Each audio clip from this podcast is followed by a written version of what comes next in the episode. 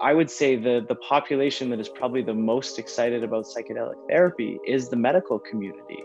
We haven't seen significant innovation in mental health in 35 years. I think there's a deep recognition within the healthcare system that we need some new tools. Welcome to Voices of Esalen. I'm Sam Stern. My guest today is Payton Nyquvest, co founder and CEO of Numinus, a for profit psychedelic company that empowers people to heal and be well through the development and delivery of safe, evidence based psychedelic assisted therapies. Payton has more than 15 years' experience working in finance, investment, and retail banking in Canada. He pivoted to the emerging psychedelics industry not long after ayahuasca helped him experience deep relief from a lifelong battle with chronic pain. At Numinus, Payton guides teams in strategy, innovation, research, and clinic network expansion, and is responsible for raising more than $70 million for Numinus in the past year. Together, we talked about the difference between a for profit and non profit psychedelic organization, how he works in conjunction with MAPS, which is a nonprofit, how he sees psychedelic services intersecting with existing healthcare protocols in the United States, why Numinus is publicly traded, and how being a father to a young child has influenced the direction his life has taken. But before we get into Payton's story, I want to mention Esalen's LEAP program. Live and learn at Esalen for four weeks as part of our Live Extended Education Program, or LEAP. Under the guidance of skilled faculty and surrounded by a cohort of 12 other learners, students will be challenged to expand their personal growth edges and open up to greater discoveries of self and community. Our next program cohort runs from February 12th to March 11th. Participants will study Esalen massage, principles and practice. That's with Brita Ostrom, Oliver Bailey, and Shar Pius, all amazing teachers. Applications are now open, so go to esalen.org slash learn. Now here's my conversation with Payton Nyquvest.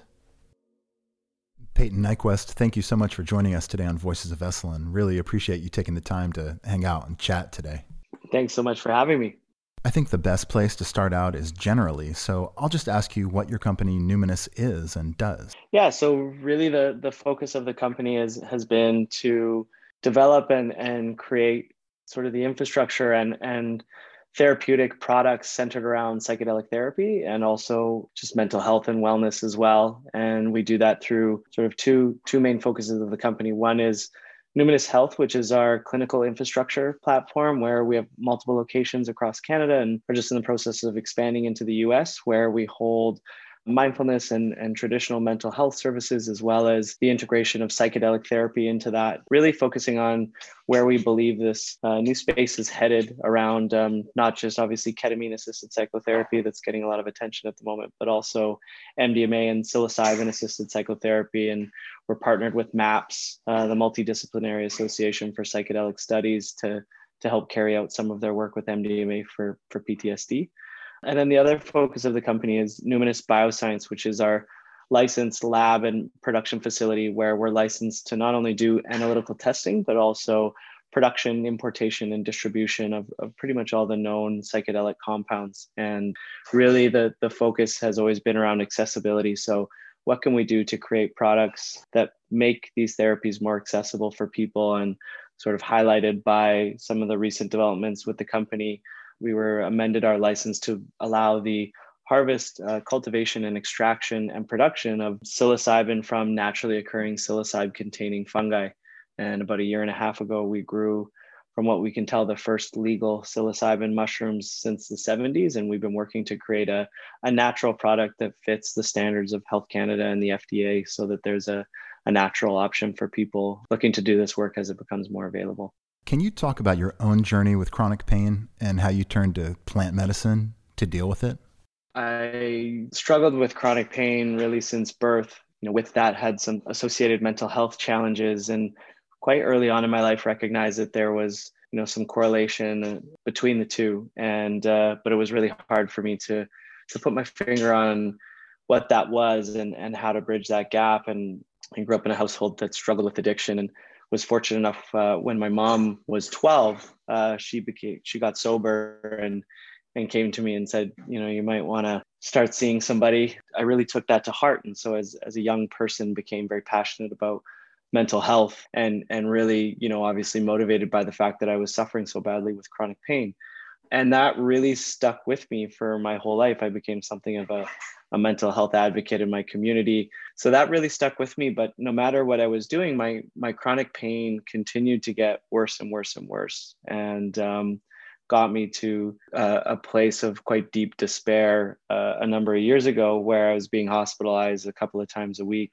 and um, had sort of exhausted all of the accessible Western medical system programs that that I could to try and alleviate what was going on for me. And as someone who who grew up grew up in a household with uh, with addiction, I, I'd actually never had a, a psychedelic experience in my life, and but just knew that that was really the the last option that I had. And so I, I turned to psychedelics really as a last ditch effort. And I ended up going to to a facility in Costa Rica. And I was it was, you know, I, I hesitate to overemphasize or, or make it sound like psychedelics are panacea. They're they're not, but it gave me the first relief from my chronic pain symptoms that I'd ever had in my life. Uh, just one week down in Costa Rica and um, they haven't come back since. So just extremely grateful, obviously, to to be able to have come to that place of being able to make the shift that I did. Payton, you talked about your collaboration with MAPS, the Multidisciplinary Association for Psychedelic Studies. Can you talk a little bit about how your organizations mutually support one another? You know, when we founded Numinus, uh, sort of going back to my own story, when when I came out of that experience, my motivation was really how do I just give back to something that had saved my life? I, I never planned on quitting my job and starting a company and, and doing everything that we've done. But as I was sort of looking at different groups, just recognized that there was more than philanthropy that I could do, and, and frankly, more that was needed than just philanthropy. And so, you know, MAPS was always very top of my list in terms of organizations that are doing really amazing work in the not for profit space that we don't want to get in the way of and, and that we want to try and to support. So a lot of the business model that you see with Numinus was really out of conversations with those not-for-profit groups saying, you know, how can we help? How can, how can we alleviate, you know, the the weight that is currently on your shoulders and build things that that could potentially speed up the timelines and take off some of the costs. And, you know, really highlighted by our collaboration with MAPS where we're very active in everything from the training of practitioners, which is really the, the significant bottleneck for accessibility around psychedelic therapy is just getting enough trained practitioners ready, all the way to helping with the implementation of the research work that they're doing. And then finally, you know, there's work to be done to take a protocol out of a research environment and, and into a, an accessibility model. And uh, that's some of the, the more significant work that we've been looking at is how do we make sure that we have containers that can hold those protocols as soon as as the research is complete which maps anticipates mdma being legal for therapy in 2023 so we're really sort of right around the corner at the moment. So there's quite a bit of work to be done to make sure that we can meet the massive addressable need.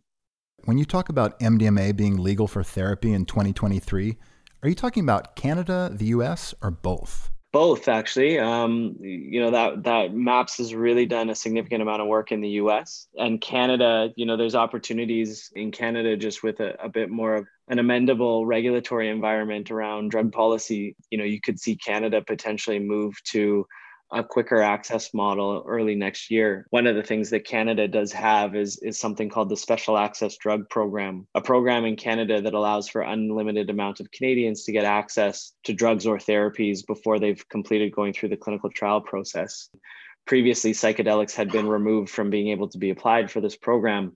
And a collection of folks, uh, many from our team, provided Health Canada with a briefing note last year with uh, suggestions to change the special access drug program, which Health Canada actually took that briefing note and posted their intention to change um, the special access program. So that went through a 60 day comment period, which completed last February. And the anticipated timeline for the change would be about a, a nine to 12 month program. So we're, we're coming up on, on that now. And it's anticipated that that change could happen in the coming weeks, which would allow for, for a significant step forward in the availability of, of MDMA and psilocybin assisted psychotherapy. I'm curious about working with the existing healthcare model in both Canada and the United States. Is there a chance that people in need will eventually be able to get their insurance to pay for psychedelic psychotherapy? It's a really, really great question. And, you know, and obviously in Canada, we have the, the fortune of having a universal healthcare system. And, and that's that's one of the the very very big projects that really I think the industry is recognizing at the moment. And and something that we've been quite involved with is making sure that there's subsidized support for these therapies. You know it's it's it's not necessarily an inexpensive protocol but in saying that you know if you look at the maps data treatment resistant ptsd their population went through three so essentially it was three sessions with mdma plus some therapeutic support on either side over 80% of people saw a significant reduction in their symptoms and 66% of people actually no longer met the ptsd criteria after three treatments so we're talking about a cure in, in a protocol that runs for about three months. So while it's a, it's an upfront cost, the quality of life that somebody can get back to in in a significantly shorter time frame, and again, not panaceas, but the shift that it can make in someone's life in, in a very short time is is significant. And I think you need to think of these therapies more as interventions than traditional mental health therapies. And so I think you're you're seeing that a lot. MAPS does actually anticipate insurance coverage in the US day one, initiating the, the MDMA for PTSD work. So there's a lot of conversation and a lot of work being done behind the scenes at the moment to make sure that there is insurance provider support. Those statistics are really compelling. I wonder if there are other studies or statistics that you could cite that underscore the stunning effectiveness of some of these psychedelic therapies. Yeah, you know, you see the same thing. Compass Pathways recently res- published some of their results with psilocybin for treatment resistant depression, um, and you see a similar sort of success. I think, you know, the other thing not to be underscored either is is the safety profile of these psychedelic drugs is so much more significantly safe than the current medications that we use to treat mental health disorders. You know, if you look at the safety profile of SSRIs, they're terrifying. Things like suicidality and and and things like that which you know we sort of just brush under the rug i feel like a lot of the time. And and it's it's significant you know with these drugs very very safe. Um, you don't need much of it. It's it's a therapeutic protocol. We're not expecting someone to to be taking a psychedelic every day or you know in a in a very frequent dose and and extremely safe. So the, the other thing is we shouldn't have to wait until it's a treatment resistant indication which usually means when you're treatment resistant depressed or you have treatment resistant PTSD, it means that you've had to exhaust every single other modality. So, usually something in the neighborhood of three different SSRI treatments, all these different kinds of therapies. And I think what's important for this industry is we need to really, really look at if we've recognized that they're safe and we've recognized that a client or patient meets the the criteria we shouldn't have to prolong their suffering or, or even make their symptoms worse by having to run them through a whole bunch of other programs that that frankly have a, a very low efficacy rate and uh, and I think we need to be prioritizing psychedelic therapy as as a standard of care assuming that the person meets the eligibility criteria and uh, is considered safe. I find myself wondering have you encountered any resistance from pharmaceutical companies whose business you have the potential of disrupting? Yeah, you know that that's another question that that comes up a lot. You know, to be honest, I haven't seen it yet if you look at the sort of business model of psychedelics, it's it's really a service-based industry. It's it's not really doesn't fit within the sort of big pharma business model of keeping people on prescription drugs. It's certainly disruptive to their model, but but we haven't really seen any pushback yet. Not to say that it wouldn't come, and and we do sort of anticipate that probably something is you know going to come at at some point, but big pharma and and not to discredit what big pharma has been trying to do there are drugs and therapies out there that help a lot of people.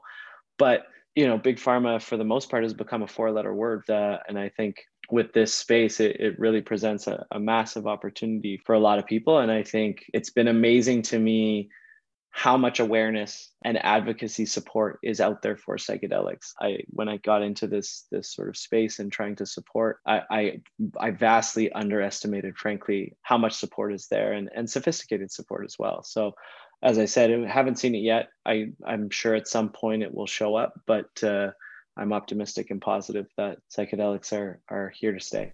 I'm amazed what people like you have been able to do, Payton, with regards to legalization and medicalization of psychedelics and cannabis over the past couple of years. But I can't help but consider potential roadblocks. Like when, when I think about the United States, to me, it seems more and more likely that we'll have a conservative federal government come 2024.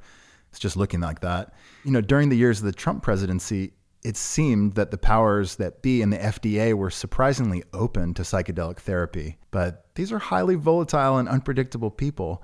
And I personally wouldn't be surprised if they were to reissue somewhat draconian measures around psychedelics.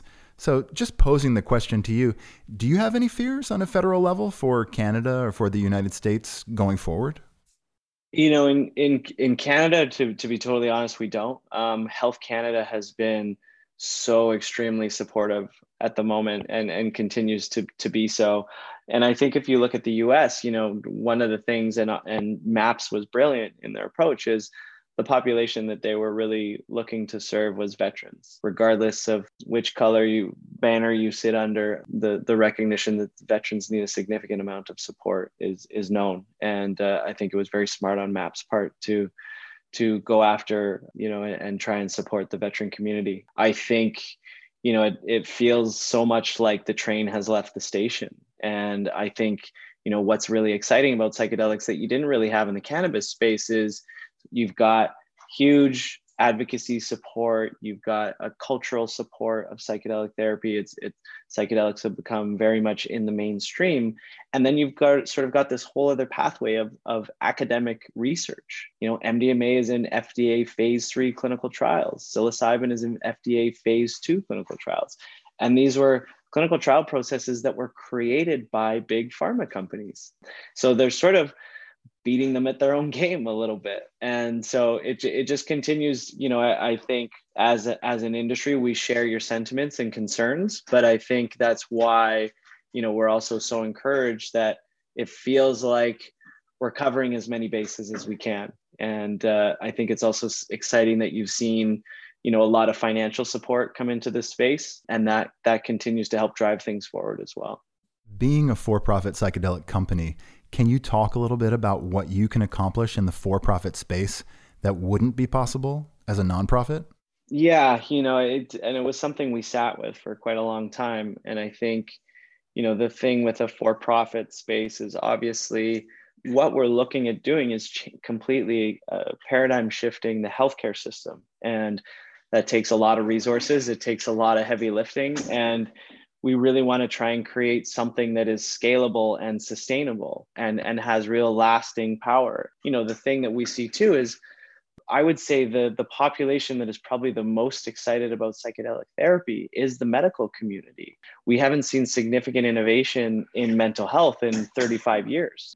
I think there's a deep recognition within the healthcare system that you know we're not doing a good job. Um, and it's not at the lack of effort of medical practitioners and, and healthcare practitioners, but we need some new tools. And I think from a for profit perspective, to be able to provide a platform where you know a therapist you know if you look at the underground therapy community which is a thriving community in the psychedelic space these are most of them registered practitioners that have had to go underground um, because they see how significant the opportunities are with psychedelic therapy but they can't pay taxes they can't you know they can't report some of the work that they're doing. And so to have an infrastructure that is sustainable and scalable and able to grow as large as it needs to in order to create this shift is is necessary.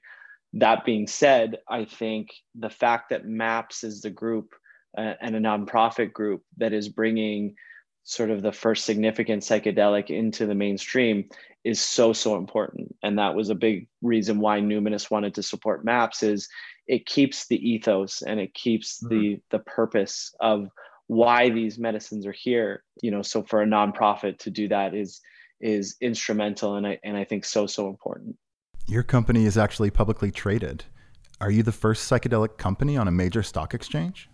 We're we're actually not. There's there's quite quite a few at the moment. Um, we were definitely one of the first, and it was it was something that was a bit shocking for me as well, to be totally honest. I, I do have a, a background in in the public markets, and I left the public markets because I was fairly disenfranchised by them and and uh, wanted to do something of, of more service and purpose and ended up coming back to the public markets for a few different reasons one is as i mentioned to be able to scale as quickly as we need to and two you know if you think about the real reason why public markets exist is is full transparency and the ability for anybody to come in and support. And one of the things that we found when we started the company is the overwhelming amount of inbound um, support that we got from people who just wanted to find a way to to to get involved whether it was financial support working with us it was almost overwhelming how many people wanted to be involved with what we were doing. And so as a public company anybody can come in and support.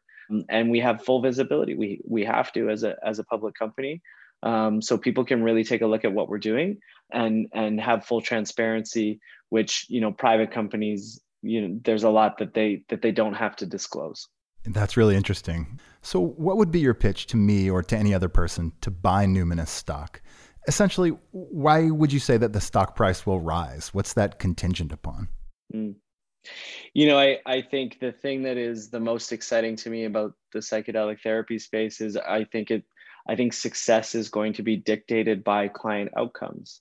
And we have really, really good ways of, of reporting that data. That is really, really exciting to me. And I think you you are a collection of majority of investors at the moment who, you know, yes, they want to see a return on their investment, but they also want their investment to do something good. Um, and I think that's what's really, really exciting about the psychedelic therapy space is the companies that will be successful are the ones that are, are, are giving successful outcomes. And if you're not, you're not going to be successful. So it really drives accountability and it drives really the focus being on the client. I think as, as we look at the industry, that's, that, you know, is, is why I've put my money where my mouth is as well. And, and, uh, why we're so passionate about what we're doing.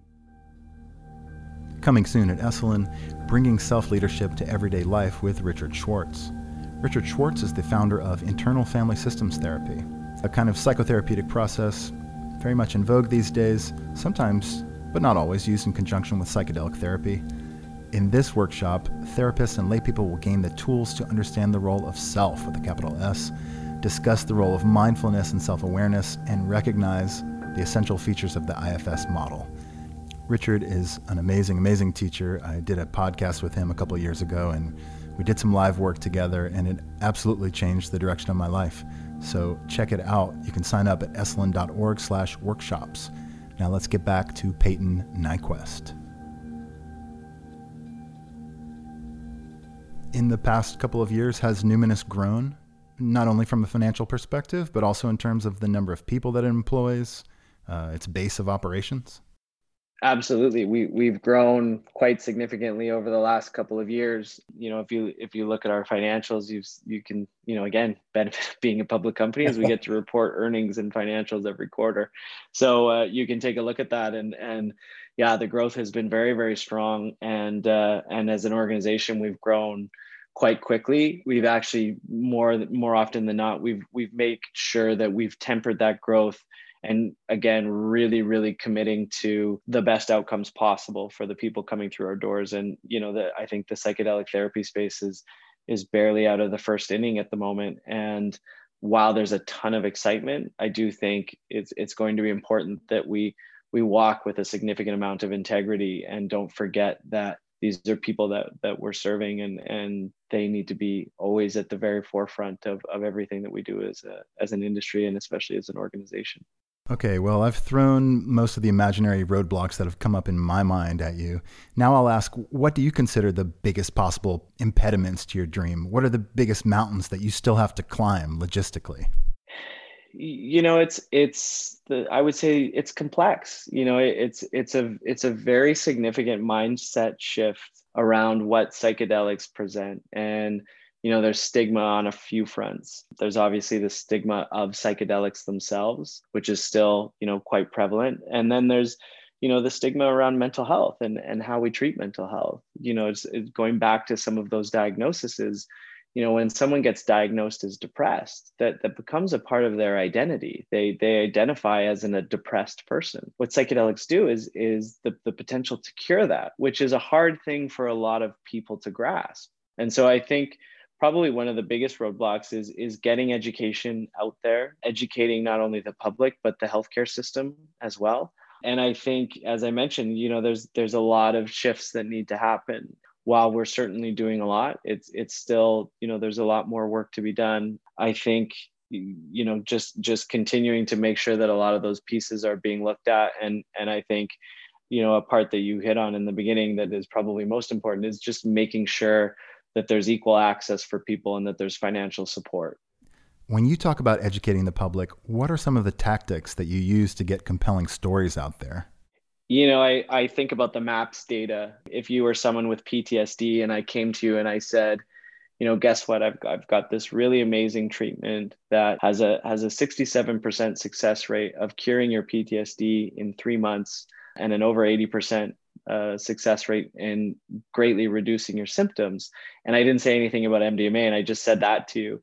You'd have a lineup down the street and around the corner. And I think, I think that's what needs to be highlighted. And I think what needs to also be highlighted is, yes, there's the use of of psychedelic drugs as tools, but what's more important is the therapeutic container.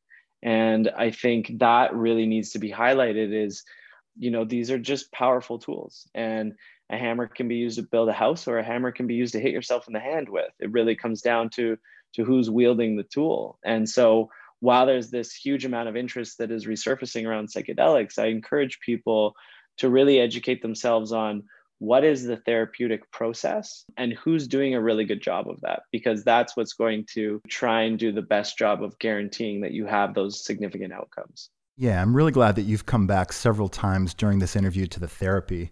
Could you talk a bit about the practitioner trainings that you facilitate at Numinus?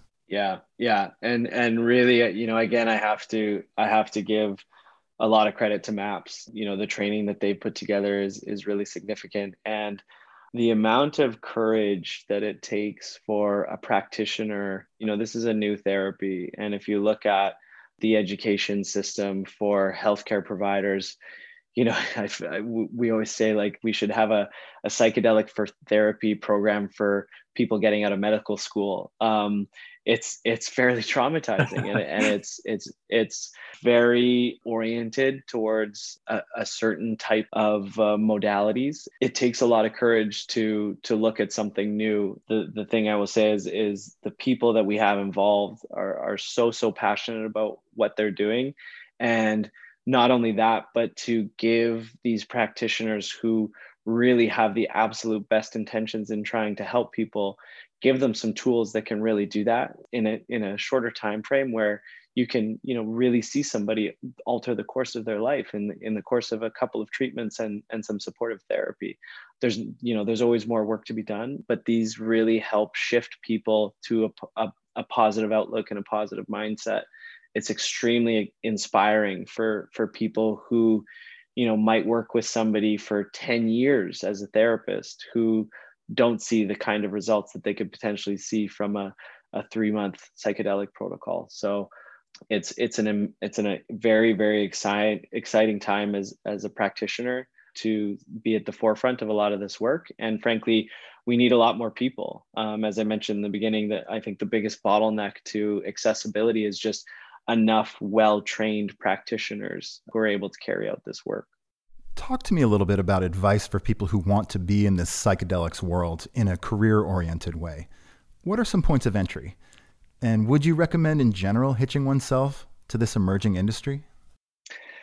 I, I think if if you're in the healing space, it's it's a very very exciting time, and it's a, it's a very compelling proposition, frankly, around using some of these modalities. You know, the thing that we talk a lot about is so much of what makes a very very good psychedelic therapist is also somebody who's really accountable for their own healing journey as well and and that's something that we really prioritize as an organization you might know or, or your listeners might know of uh, dr gabor mate who is really one of the leading trauma experts in the world and we've been fortunate enough to have him really work alongside us as an advisor and putting together protocols not only to help heal um, our clients, but also help take care of our practitioners as well. And so I think people looking to do this work, you know, there's great avenues. MAPS has an amazing training program. There's CIIS out of California who does a, a psychedelic therapy tra- therapist training program as well.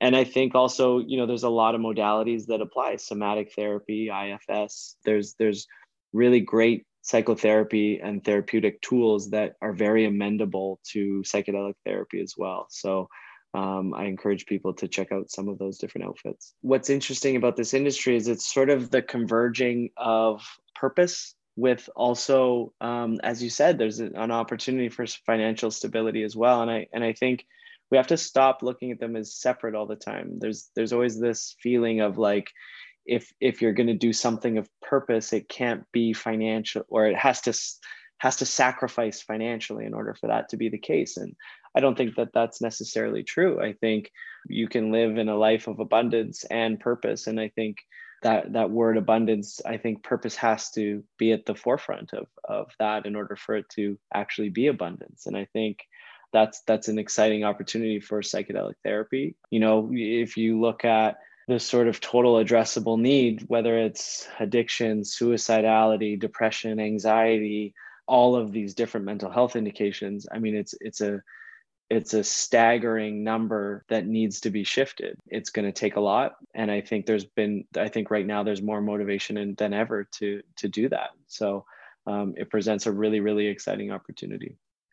What's something that your organization is not currently doing but you would love to do with regards to psychedelics and psychedelic psychotherapy? If i looked into my crystal ball i think what's really exciting about this space and where we could potentially see it going in you know sort of the five to ten year time frame is we've talked a lot about about all these serious indications that that we really need to to treat and address. And that's certainly the focus of the company over the sort of short to medium term. But i think there's also an opportunity where we go from here is why don't we talk about preventative mental health? Why why don't we talk about you know we all go to the dentist a couple of times a year even if we have perfect teeth. And i think this this opportunity that psychedelics present around you know maybe you're coming once or twice a year for a reset and a relanding of yourself. And and i think that's something that is really really exciting that i see potentially you know down the road for psychedelics is is to be places where that work can can take place and communities that are really supportive of of what comes up for people. You know we also live in this really interesting time at the moment where since the inception of organized religion, we have less people than ever before that actually identify with religion. And on the other side, we have more people than ever before that identify as some kind of spiritual orientation.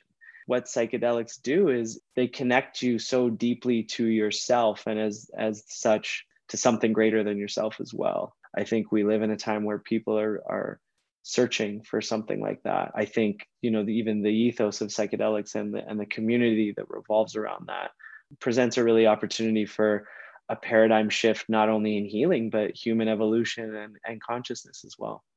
Would you speak to any efforts that you've undertaken at Numinus with regards to diversity, whether it's patient populations who can be served or folks who can represent a diverse set of experiences within the company? Yeah, yeah, really, really good question, and and something that we're quite proud of as an organization is diversity and, and reciprocity for an indigenous groups as well. You know, these medicines have been used by indigenous communities for thousands of years. Even the lands in which we, we get to do this work on is, is many of it um, been stewarded by indigenous communities for a long time. So we, we have quite a few efforts underway, even around our hiring process, hiring for diversity and inclusion, our therapist training manuals all include cultural safety and humility practices. We we actually have a, a woman, Lindsay Farrell, who heads up. She's uh, head of Indigenous relations and and really working to support Indigenous and diversified communities as well. Not only from an accessibility standpoint, you know, some of the work we've done to try and find subsidized support, but also making sure that we're training practitioners who, you know, someone who has trauma who might be from an indigenous indigenous community you know might not resonate with you know a, a, caucasian male therapist who might not fully understand what they've had to go through in their upbringing. And so we've really made sure that we're hiring diverse uh, array of people who can meet people where they're at in their healing journey. And uh, i think that that's really really important. And to empower those other communities to carry out this work in their in their own communities as well. That's something that we're really proud of and really excited about. So Payton, I learned by going to your Instagram page that you're a dad of a daughter. I am one too. My daughter's name is Roxy and she's 2. She's definitely changed how I feel about the future.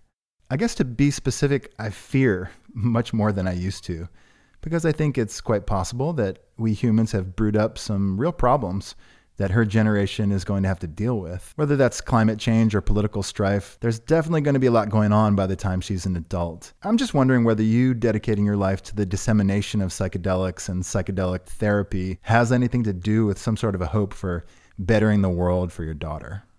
Yeah, absolutely. I mean, even going back to you know the one of the big motivators for me when I was a kid, um, in in getting involved with my own mental health practices was you know, I, I, just wanted to do a better job of being a father and uh, not to discredit the, the job that my dad did, but uh, there was some probably some some brushing up that I, I could do to uh, continue to advance that forward. And uh, you know, so that that's been a big motivator of mine for a long time. And I think, you know, human beings we're always going to make a bit of a mess of things, and and I think we've we've got a pretty good track record of that. But at the same time we're, we're also we, we do amazingly innovative things. And you know for sure the motivation you know when when we started numinus it was how do you save the world? And and very quickly it was you know the world's fine. It's it's how nice of a place or how much of a a cohesive relationship human beings want to have with it. And we could we could make it completely inhabitable and and wipe ourselves out. And uh, the world will reset and regrow or we can try and do a better job of while we're here. It's a, it's a pretty amazing place that we get to live in, and I think I think psychedelics have the potential to do an amazing job of helping shift humans so that we as humans can do better jobs and be better stewards of of the planet and uh, and kinder and com- more compassionate to each other. Payton Nyquvest, how can our listeners learn more about Numinus? Yeah, you can you can visit our website numinus.com. Um, we're on all the social channels as well, um, so I encourage everybody to check it out there. And we have a, a, great newsletter that goes out as well, so you can sign up for that on our website. And what's that Toronto Stock Exchange code? N U M I is is the uh, the ticker symbol, and and N U M I F in in the U.S. That's awesome, Payton. It's been so fun talking to you. I really appreciate you and the work that you're doing in the world. Thanks so much. I'm really, really grateful to be here. Really appreciate it. Thank you for listening to Voices of Esalen. Our show is produced in conjunction with Peter Kobabe. Our theme music is by Nico Holloman. If you like the show, be sure to subscribe. Until next time, be well.